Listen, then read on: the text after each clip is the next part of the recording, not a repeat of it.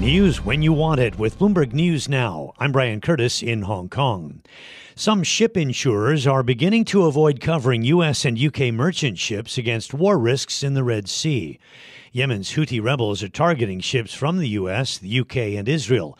We heard earlier from Bloomberg's Alex Longley these risks are huge. There are missile attacks pretty much every day. Um, and as a result, the cost of insurance has spiked. So generally, these prices are quoted as the, a percentage of the value of a ship. And generally, a fraction of that cost is what goes to your war cover. And you pay it while you're in that dangerous area. So um, normally, we see ships trading at tiny, tiny fractions of a percent. So 0.01% in normal times or something like that. And now we're, we're seeing 1% Bloomberg's Alex Longley. The Houthis say that the attacks will continue as long as Israel continues its offensive in Gaza. Meantime, defense officials say the U.S. struck and destroyed Houthi anti ship missiles located in Yemen. We get more from Bloomberg's Pentagon reporter, Tony Capaccio. This is a preemptive strike, which is pretty interesting, as opposed to a reactive strike. So I'm thinking you're going to see more of these tit for tat, or maybe even before tat happens.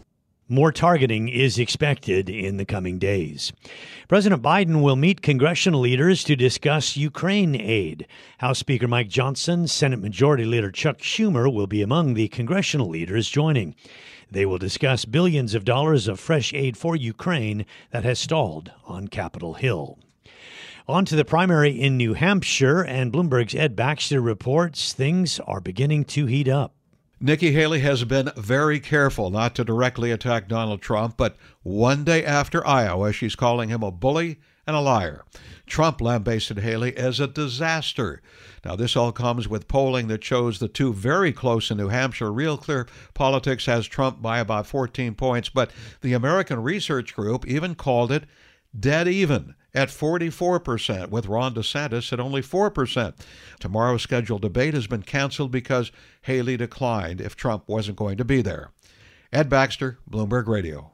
A federal U.S. judge has blocked JetBlue's $3.8 billion acquisition of Spirit Airlines. The judge agreed with the Justice Department that a merger would stifle competition and drive up fares.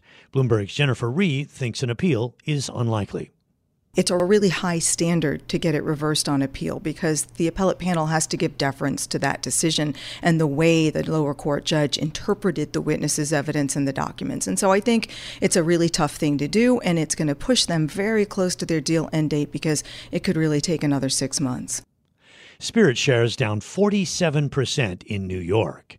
The U.S. Supreme Court refused to consider an appeal from Apple in an antitrust suit challenging the company's lucrative App Store.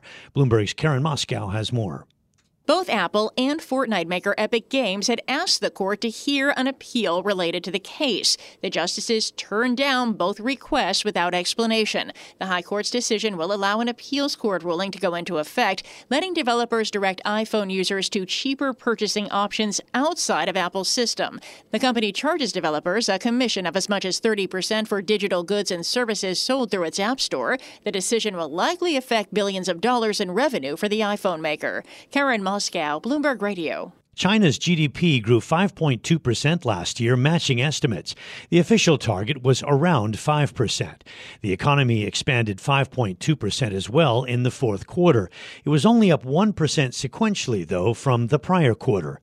As to the December output, industrial production rose 6.8% from a year ago, slightly above estimates, and retail sales grew 7.4%. That was less than a forecast of 8%. And that's news when you want it with Bloomberg News Now. I'm Brian Curtis. This is Bloomberg. What could you do if your data was working for you and not against you? With Bloomberg delivering enterprise data directly to your systems, you get easy access to the details you want, optimized for higher level analysis, and financial data experts committed to helping you maximize your every move. Our data is made for more, so you can show the world what you're made of.